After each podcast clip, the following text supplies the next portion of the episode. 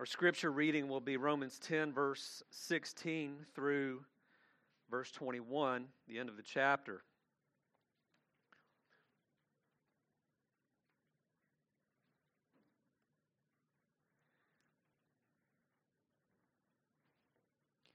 As you're turning there, if you're visiting with us, we've been going through Paul's letter to the Romans for some time now. We did take a few weeks off at the first of the year just to kind of realign ourselves with some of the things going on in our nation and to consider what God would say about that. And at the same time, I've given a lot of thought, and while we do acknowledge the things going on around us in the world, at the same time as the Church of Jesus Christ, what He has called us to do never changes. That is to make disciples and to make men and women and children those who would worship Him in spirit and in truth. And so as we continue through Paul's letter this morning, just giving you a rationale as to why we continue to do so. Let's begin reading at verse 16. But they have not all obeyed the gospel. For Isaiah says, "Lord, who has believed our report? So then faith comes by hearing, and hearing by the word of God. But I say, have they not heard? Yes, indeed, their sound has gone out to all the earth, and their words to the ends of the world. But I say, did Israel not know? First Moses says, I will provoke you to jealousy by those who are not a nation. I will move you to anger by a foolish nation. But Isaiah is very bold and says, I was found by those who did not seek me. I was made manifest to those who did not ask for me. But to Israel he says, all day long I have stretched out my hands to a disobedient and contrary people." And so the reading of God's word. Let us pray. Lord, we do pray that you would open our ears, give us eyes to see the things in your wonderful word, and we pray that we would receive it by faith and put it into practice for your glory. We ask in Christ's name, amen. You may be seated.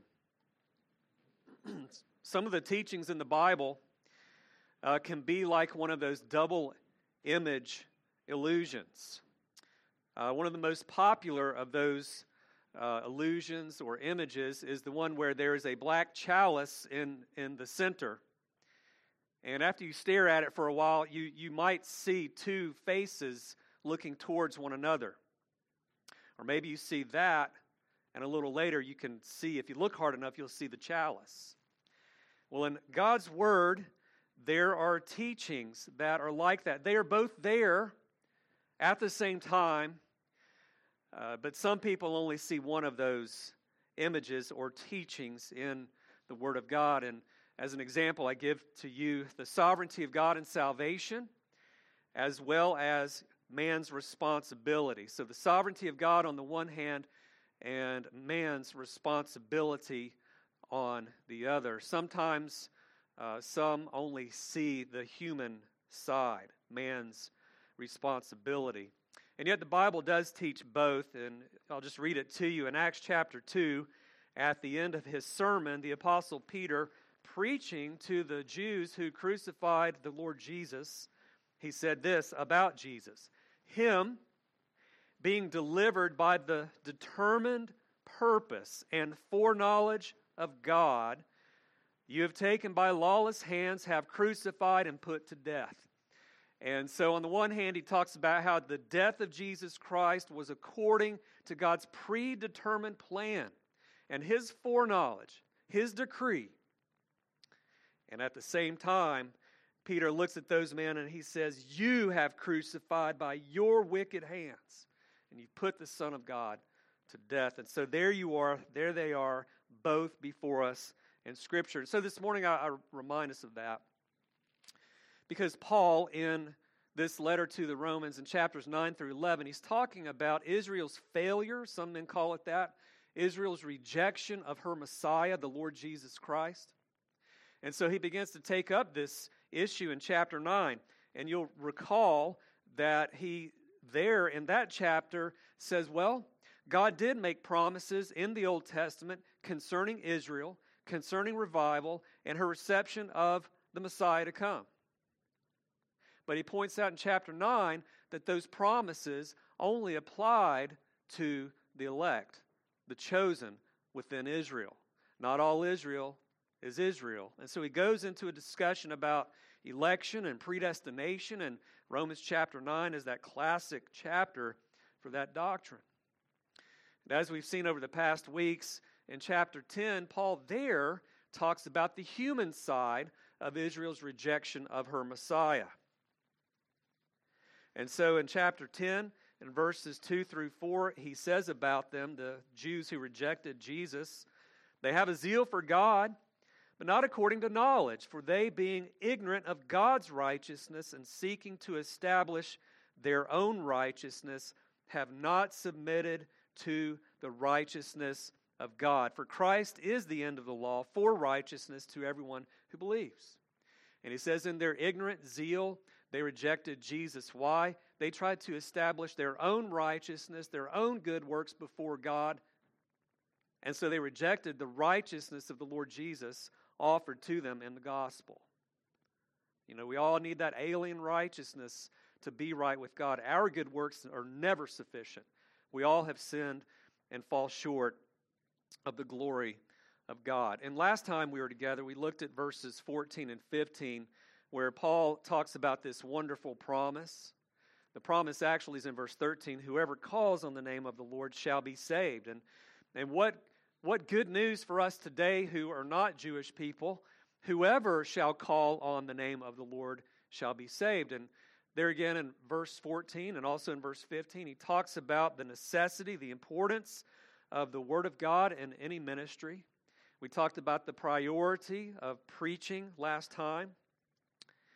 And so this morning, in our text, beginning there at verse 16, he begins to address some questions.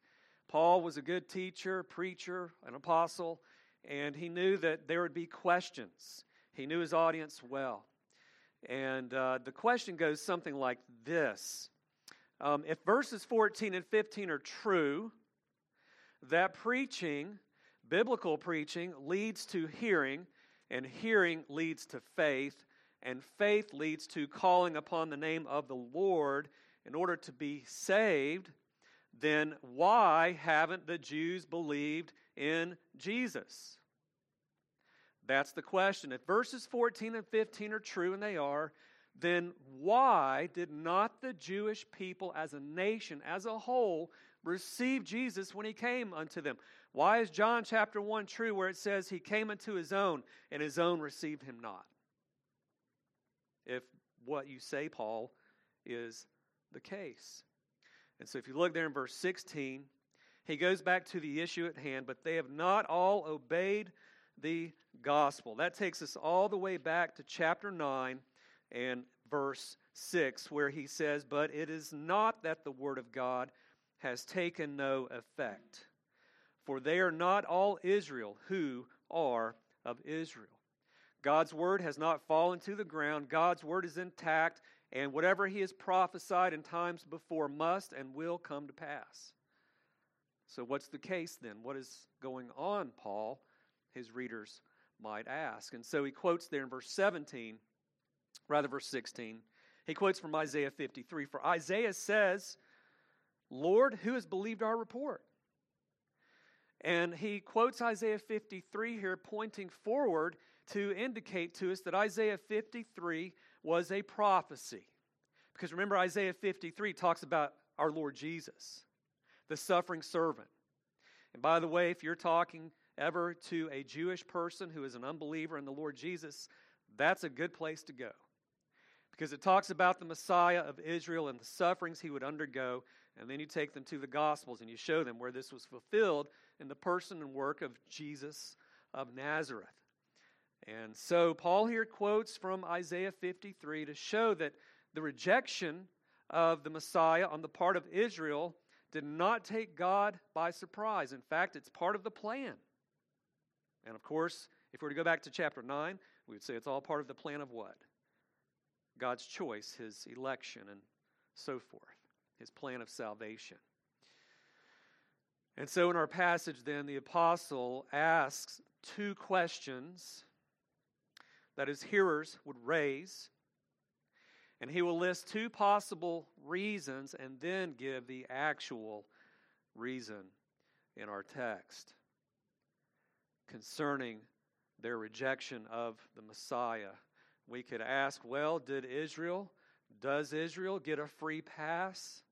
May Israel be excused by their behavior of rejecting the gospel of Christ? And Paul will answer that question and others in our text. And we'll see, I hope, at the end that this does have great significance for the world today and even for us here this morning.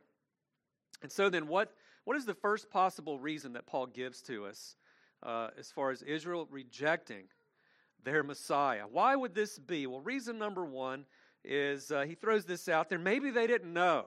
Maybe they just didn't know the gospel. If you look at verse 18, he says, "But I say, have they not heard?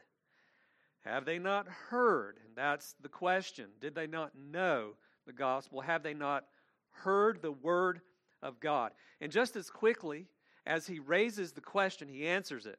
He says, yes, indeed. That is, yes, they have heard the message. And then you'll notice he quotes Psalm 19 and verse 4. Their sound has gone out to all the earth, and their words to the ends of the world. Now, as you think about that, if you've read Psalm 19, you'll know that Psalm 19 has two divisions, basically.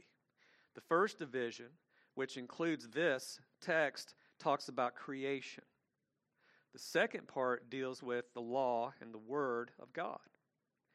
And so if you know Psalm 19, or if you go back and look at it, you might scratch your head and say, well, Paul, why did you quote Psalm 19 and verse 4 to say, yes, they have heard the gospel and the word of God, God's special revelation? What's going on? Well, hold your finger there in Romans 10, and let's look at Psalm 19 and see what is going on.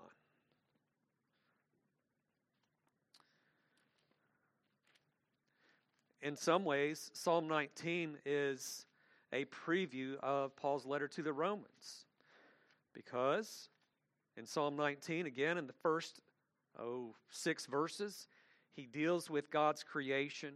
And he shows that God's creation is proof of the living God, and therefore no men have any excuse to live in rebellion against the Creator, the living and true God.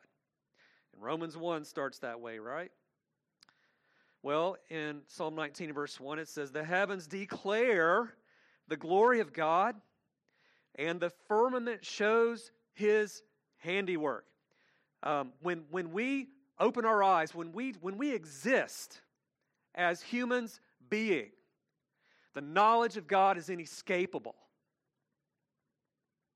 As Calvin said about his own deity and existence, God sheds new droplets daily. You can't go anywhere and escape the knowledge of the living and true God. The heavens declare it, His glory. The firmament shows His handiwork. That there is this creation. If there's a creation, there's what? A creator. And day unto day, verse 2, utters speech, and night unto night reveals knowledge. Verse 3, there is no speech nor language where their voice is not heard. So yes, if we go to some distant, remote place in the world where they are still living in tribal form in the jungle, as it is often said, the knowledge of God is there in their midst. By the way, that's why those people have sacrifices and some form of worship. They know there is a God and that they owe Him something.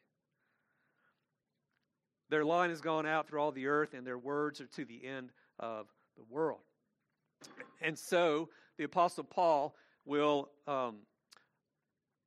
write something similar to this in Romans 1 and say that all men are inexcusable. So we talked about this being a form of God's revealing Himself, a form of His self-revelation. We call it general revelation. It is creation. And there's a problem. When it comes to God's general revelation of the creation, it reveals enough knowledge about the existence of God only to condemn us. You can't go out and look at the beautiful sunset. You can't look through a telescope at the moon. You can't look at or through a microscope at whatever, considering your own self, whatever it is, and say, well, there is a God. Now let me look through the telescope and the microscope and find the gospel. Right? General creation or general revelation, the creation, only condemns men. It takes special revelation, the Word of God, and in the gospel in particular, to lead us to words of life, the way to forgiveness, the message about the Lord Jesus Christ. And so why does Paul refer to verse 4 of Psalm 19? See it? Their line has gone out through all the earth, and their words to the end of the world. It's talking about the heavens and the firmament, their declaration, their sermon, if you will, their proclamation. What's Paul doing? Well, some have said, such as Charles Hodge, that Paul simply in Romans 10 is borrowing the language of Psalm 19 and verse 4 without intending to say what Psalm 19 says. He's just using biblical language. And I, with others, disagree with that. And one reason is because if you go back and look at Romans 10, he refers to this verse verbatim. Exactly, as it is. And it really doesn't answer the question that he poses. Have they not heard? That is, the gospel. And you can't look to the creation and find the gospel of Jesus Christ. That's why we need revelation given to us by God in His Word and gospel preachers, Romans 10, 14, and 15. But if you look at Psalm 19 here, I'll point out some things to you and give you what I believe he is doing. In verses 1 through 6, again, it's about the revelatory nature of creation. In verses 7 through 8, however, it's about God's Word, the characteristics or the attributes of Scripture. Verse 7, the law of the Lord is perfect. Verse 8, the statutes of the Lord are right. The commandments of the Lord is pure. The fear of the Lord is clean. The judgments of the Lord are true and righteous. And so it's talking about God's law, His revealed will, and His holy word. If you look at verse 2 about the general creation or general revelation, it is continual. Day unto day utters speech. Night unto night reveals knowledge. This declaration never ceases. We may go to sleep, but creation continues to declare God's glorious existence. It's continual, and also it is universal. In verses 3 and 4, it says, there is no speech nor language where they are not heard. And then in verse 4, the line has gone out through all the earth, and their words to the end of the world. And so when you think about that, Paul could be borrowing the language of Psalm 19 and verse 4 to communicate his own, yet Holy Spirit-inspired idea as an apostle, that just as creation testifies to all men of God's existence, so too should the gospel be preached to every creature under the sun. That the continual and universal declaration of God's existence to all the nations by the creation anticipates, expects, the continual and universal declaration of the gospel of Jesus Christ to all the nations. I had a seminary professor, Dr. Curto, and he would always tell us in our evangelism class that creation has gone before you. And we should take confidence in that, knowing that when we talk about God's Word and the Lord Jesus to another person, that God has been testifying of His existence to them. And there is in Psalm 19 this anticipation of the coming Word of God and light and the setting of, with the backdrop of God's creation. And this has happened. Paul will say elsewhere in the New Testament, in Colossians 1 and verse 6, he says to the Christians there that the gospel, quote, has come to you as it has in all the world. The gospel has come to you as it has also in all the world. What is Paul referring to there in Colossians 1:6? I take it to mean, as others do, that Paul is saying that the gospel of Christ has gone out to all the known world, including the Jews who were scattered throughout the earth. And when you consider the rest of Scripture, remember we interpret Scripture with what? Scripture. The only infallible rule for the interpretation of Scripture is the Scripture itself. When we look at other Scriptures, here's what we find. We find that it is clear that the Jews of the known world in Paul's day heard the gospel of Jesus Christ. Jesus himself preached the gospel throughout Palestine, going to the outskirts thereof and preaching to some Gentiles at times. But when you consider Acts chapter 2, the day of Pentecost, the Jews had come from all the nations. And let me just read to you some of what Acts chapter 2 tells us in verses 5 through 11. It says, there were dwelling in Jerusalem Jews, devout men from every nation under heaven. And when this sound occurred, the multitude came together, and they were confused because everyone heard them speak in his own language.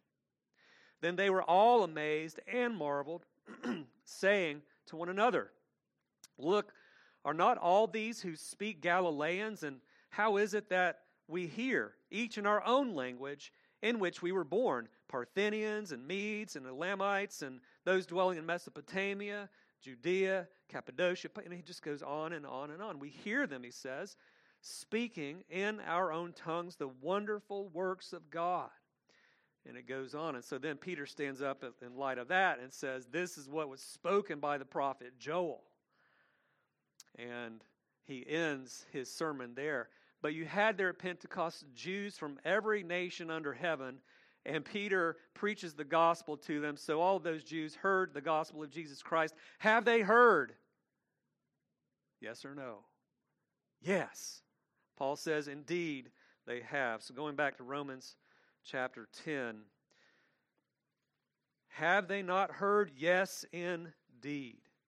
And so we must conclude with the Apostle Paul that the reason for Israel's failure and unbelief cannot be that they have not heard the gospel of Jesus Christ.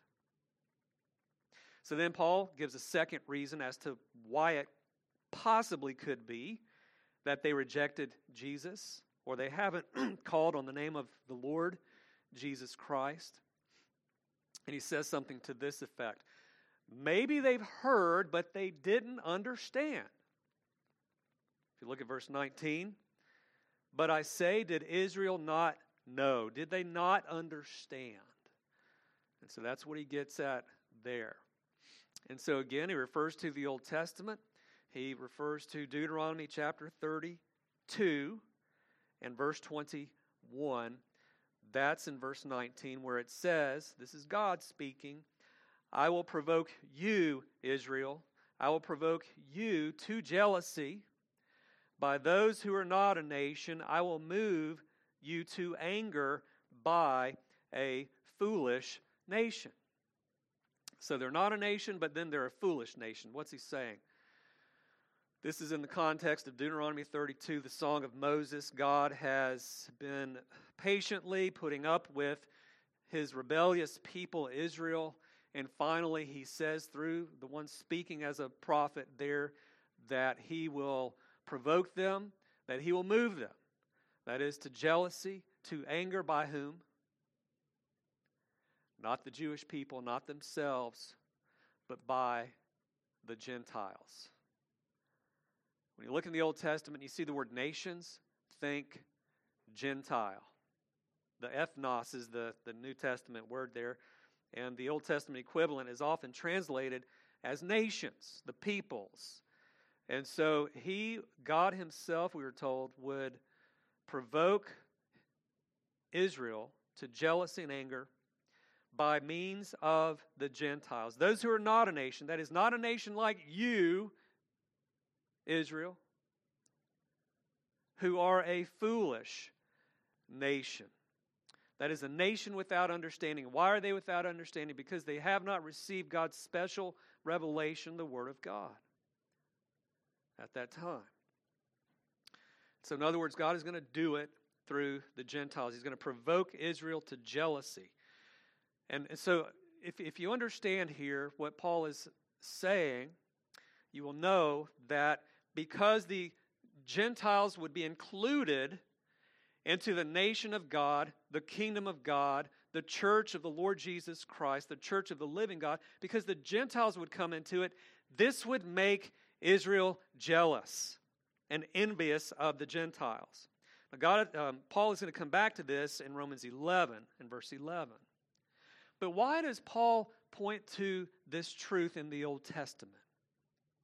Why does Paul point to the fact that in the days of Christ and in the days of himself, Paul, that the Jews became envious, that they became mad at and jealous of the Gentiles? Because if Paul can prove this, he will show that the Israelites did know. The Israelites did understand the gospel of Jesus Christ. He's already shown they've heard. Question now is, do they understand? And so if he can show that the Jews became jealous of the Gentile inclusion in the church of God, their jealousy indicates that they understand God's message. Well, how does this work? Well, let me put it in the form of a question. If the Jews did not understand the gospel of God's free grace through Jesus Christ, then why did they get so angry and jealous when it was preached to the Gentiles? You see, the gospel was proclaimed to the Gentiles, and it was because they simply repented and put their faith in Jesus that they entered the kingdom of God. So the Gentiles were not required by God to become Jews first. That is, they were not required to undergo circumcision and obedience of the law of Moses. Remember Acts 15, that's the disruption there. The Jews, the unbelieving Jews even, they thought, well, if they're going to become part of us, the Gentiles, they have to become Jews first. And that's not part of God's plan. And think about this. What heresy was it that the Jews kept bringing into the early church? The Judaizers, even those who would confess Jesus, what was the heresy? Well, it was you needed Jesus, yes, but you also needed what? Circumcision. Yeah, you get a little grace, but you also have to have works. Works of the law. And here is their problem. If the Gentiles can and may come into God's kingdom without the law, simply and only by faith alone in Christ alone, then that means that the Jewish belief of salvation by works is wrong. Therefore, we can say that since the Jews were jealous of the inclusion of the Gentiles in God's kingdom, they, the Jews, certainly understood the message of Jesus and the message that Paul preached. This goes back to their zeal, back in chapter 10 and verse 3. They were seeking to establish their own righteousness. They were in a competition with God's righteousness, the righteousness of the Lord Jesus Christ. And so because they were jealous, that indicates, therefore, that they understood. Wait a minute. The Gentiles, they did not have to observe all of these ceremonies, all of these laws, even circumcision, those things that I have to do. How is that fair? And so they understood what God was doing. He was offering the kingdom to the Gentiles by grace alone, by faith alone, in Christ alone, as he has always done. This is illustrated for us in many ways in the Gospels and so forth. And in John chapter 5, they understood clearly Jesus' claim as to who he said he was. In John chapter 5 and verse 18, it says, "Therefore the Jews sought all the more to kill him, because he not only broke the Sabbath, but he also said that God was his Father, making himself equal with God." There's proof of Jesus' claim to be divine, to be the second person of the Godhead. They considered it blasphemy. Jesus says, "No, I'm the eternally begotten Son of God. I'm equal with God the Father." They understood him to say that. They understood what he was saying. In John chapter 8, Jesus was basically saying, look, you think that you're part of God's kingdom because your great-great-great-granddaddy was who? Abraham. He said, but if you were true children of Abraham, you would do the works of Abraham. Abraham saw my day, and he rejoiced. Abraham had faith in the Messiah, the Lord Jesus, to come. They didn't have it. He says, you are of your father, the devil. But in verse 43, he told them this. He says, why do you not understand my speech? Because you are not able to listen to my word. Understanding in that sense, you have to understand, means to hear and obey, to believe it, to have faith. And so Jesus would tell the Jewish nation in Matthew 21 and verse 43, "Therefore I say to you, the kingdom of God will be taken from you and given to a nation bearing the fruits of it." Jesus prophesied of the fact that the gospel would go to the Gentiles, that Israel had rejected him, and therefore God would take the gospel to the Gentiles. And let me just show you and illustrate this, how this happened in space and time. And I'm so thankful for the account we have in the book of Acts. I think Luke wrote that under the inspiration of God's Spirit. Well, Acts chapter 13 is a pivotal chapter. It's where this actually happens, and Paul and Barnabas are preaching there. And just listen carefully. Verse 42, "So when the Jews went out of the synagogue, the Gentiles begged that these words might be preached to them the next Sabbath. Now, when the congregation had broken up, many of the Jews and devout proselytes followed Paul and Barnabas, who were speaking the truth to them, who persuaded them to continue in the grace of God." And so while the Jews may not be all excited about the gospel, guess who is getting excited about the gospel? The Gentiles. In verse 44, it says, "On the next Sabbath, almost the whole city came together to hear the word of God. But when the Jews saw the multitudes, they were filled with" what? "Envy, jealousy, anger. And contradicting and blaspheming, they opposed the things spoken by Paul. Then Paul and Barnabas grew bold and said, 'It was necessary that the word of God should be spoken to you first, but since you reject it, that is, you push it away, and judge yourselves unworthy of everlasting life, behold, we" what? "Turn to the Gentiles.'" So down in verse 51, Paul and Barnabas, it says, "They shook the dust off from their feet against them and came to Iconium," just as Jesus told them to do when rejected by men. And so now back in Romans chapter 10, he quotes Moses. He talks about the prophecy in the Old Testament, Deuteronomy 32 there, that God would provoke the Israelites to envy, to anger, by means of the Gentiles coming in. And this proves, therefore, that the Jewish people did know that the gospel is the proclamation of God's grace alone.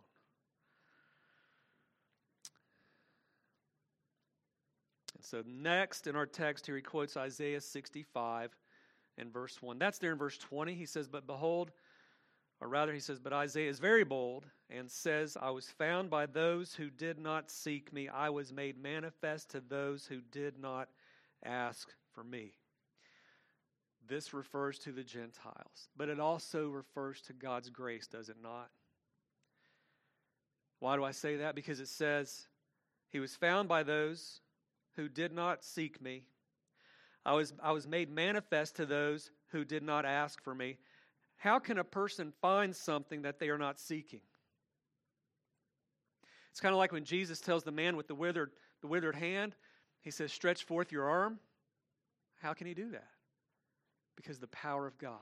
God gives him the grace and the ability to stretch forth his arm, and he brings healing through that command. The same is true with the gospel. God commands us to believe on the Lord Jesus Christ and to be saved. We can't do it in and of ourselves, but by his grace and strength and power through the Spirit, we do it. And so this is a reference not only to the Gentiles coming in there in verse 20, but God's grace. Why? Romans 3 says, no man seeks after God. Romans 3:11. And so then, if it is true that they have heard, if it is true that they did know that in the gospel Jesus of Nazareth is proclaimed as the Christ, the Messiah, why have they rejected him? If you have a good and biblical understanding of the doctrine of man, you know why. Well, Paul lays this out for us there in verse 21. I'll come back to that in a moment, I hope. The true reason for their rejection of Jesus is because they simply were a stubborn people. Verse 21, to Israel he says, all day long I have stretched out my hands to a disobedient and contrary people. Disobedient means disobedient. And contrary literally means to speak against. To, as one put it, talk back to God. This was the case of Israel of old for generations as a whole. In Deuteronomy 9:13, it says, furthermore, the Lord spoke to me, saying, I have seen this people, and indeed they are a stiff-necked people. They had times of revival, and then they fell away again. So in Nehemiah 9:26, the Levites lead God's people in a prayer of confession of sin. And this is what they pray. Nevertheless, talking of their fathers, the Israelite fathers, they were disobedient and rebelled against you, cast your law behind their backs, and killed your prophets who testified against them, to turn to yourself. And they worked great provocations. Why were the Israelites stubborn? Why did the Israelites reject the Lord Jesus Christ in their stubbornness? It goes back to their pride, spiritual pride. Because in order to receive Jesus Christ, to rest upon him for salvation and the forgiveness of sins, one must first confess his or her sins. And if you have to confess your sins, you cannot say that you have obeyed the law of God perfectly. And yet in our foolishness as humans, we think we have.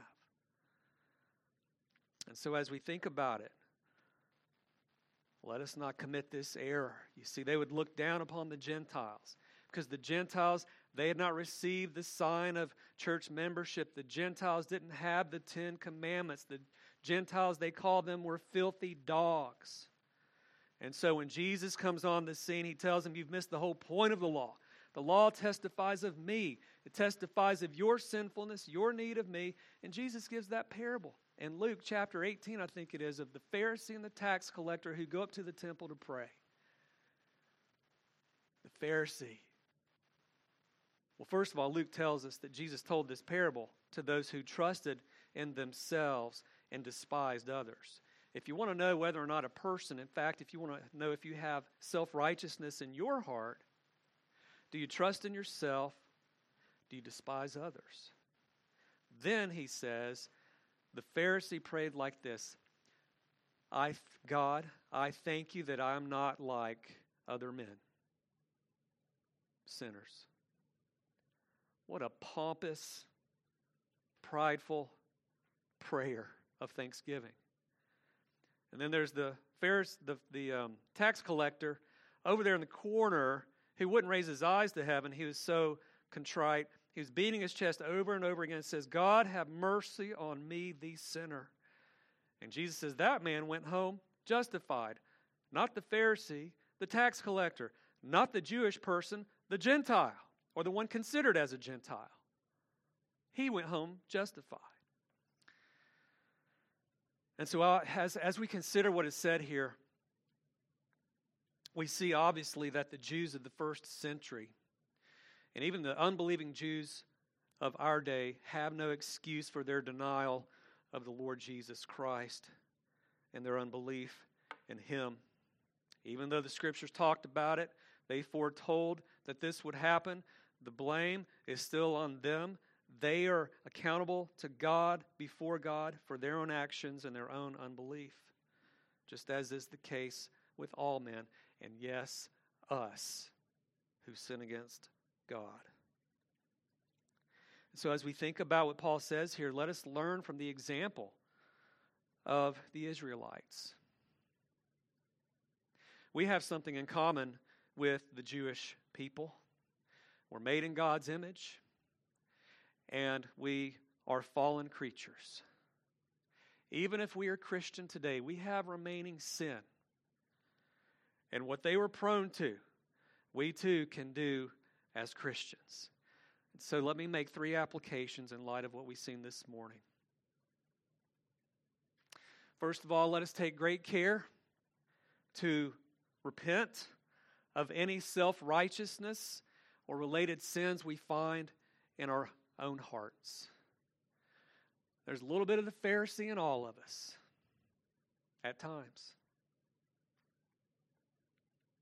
Especially after we've been in church for a while.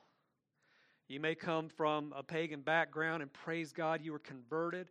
God began to clean up your life, to give you the power through His Word and all of the means of grace to overcome life-dominating sins. You put that behind you. You still sin maybe a little bit here and there, but not like you used to.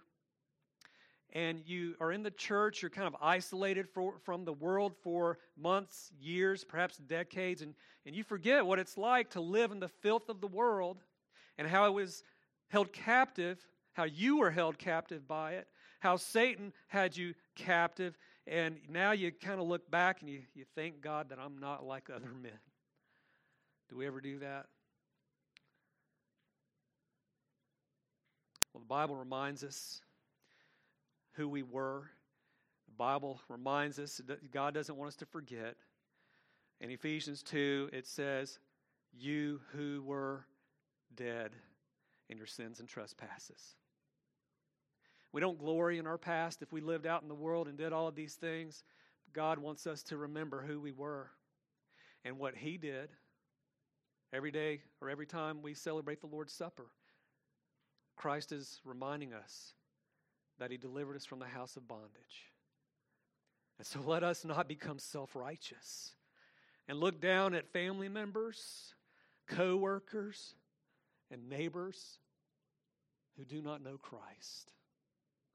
Let us look at them as those who are held captive just as were we, even if we just grew up in the church and were self-righteous, that they need to be delivered from the gospel of Christ, that they need salvation. They need to come out of Egypt just as we have by God's saving grace. The Bible says, but of such were some of you. But you were washed, you were justified, and you were sanctified in the name of the Lord Jesus Christ and by the Spirit of our God. Our water baptism doesn't save us. Church attendance does not save us. No obedience to God's Word saves us. Only Christ Himself saves us. If there is an obedience that saves us, it's found there in verse 16, but they have not obeyed, all obeyed the gospel. It is our obedience to the gospel, receiving Christ, trusting in Jesus alone for our sins, fleeing unto Him. And then second, let us examine our own hearts to see if there be any stubbornness in us. Israel was stubborn. They said no to God. They were disobedient. They were contrary. They heard the prophets over and over again. They had the scriptures that had the prophets' words recorded in them. They had Christ to come to them. They had the apostles. They tried to shut down and cancel the apostles in Acts chapter 4, Acts chapter 5. But Christ will build His church. The gates of hell will not prevail against it. Remember that in our day and time. And as we think about the error of the Israelites here, let us not resist God's call to obedience to His word. First of all, the obedience to the gospel. I mean, even in Isaiah 55, it says, "Seek the Lord while He may be found. Call upon Him while He is near. Let the wicked forsake his way and the unrighteous man his thoughts. Let him return to the Lord, and He will have mercy on him. He will abundantly pardon." So you have time now while the Lord may be found and while He is near. If you die today without the Lord Jesus Christ and go to hell forever, there will be an inseparable chasm between you and the living God forever.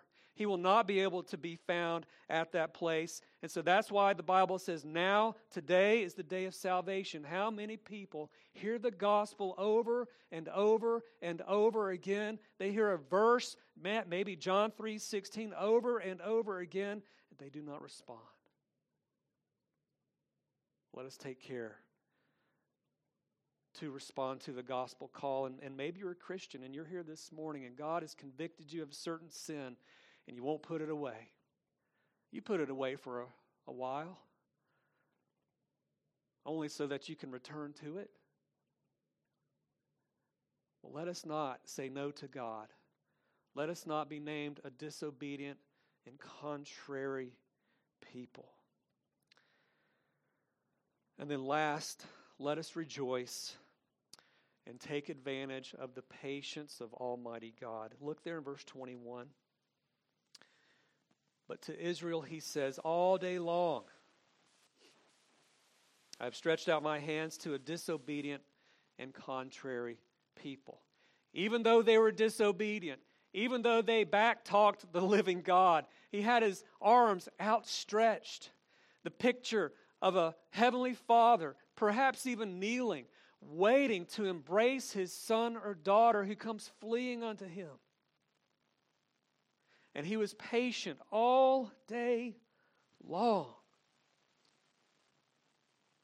Isn't that the picture of the Father who is the King and that parable of the prodigal? The prodigal moves away. He takes his inheritance early. He goes away out from under his parents' authority so he can go and do what he wants. He can go live how he wants. And it's all wasteful. It's all unprofitable. It's all filth before God. He comes to his senses.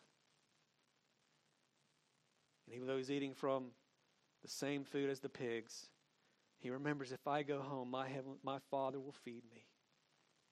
And he goes home, and the Father runs to embrace his son. Beloved, Jesus Christ held out His arms on the cross of Calvary so that we might come home to God. And let us today embrace Him back. Let us run home just as did that prodigal son. Let's pray. Our Heavenly Father, we are thankful for not only the gospel blessings and promises in Your word, but also the warnings. Let us take heed to them, we pray, for Your own glory. In the name of Christ, amen.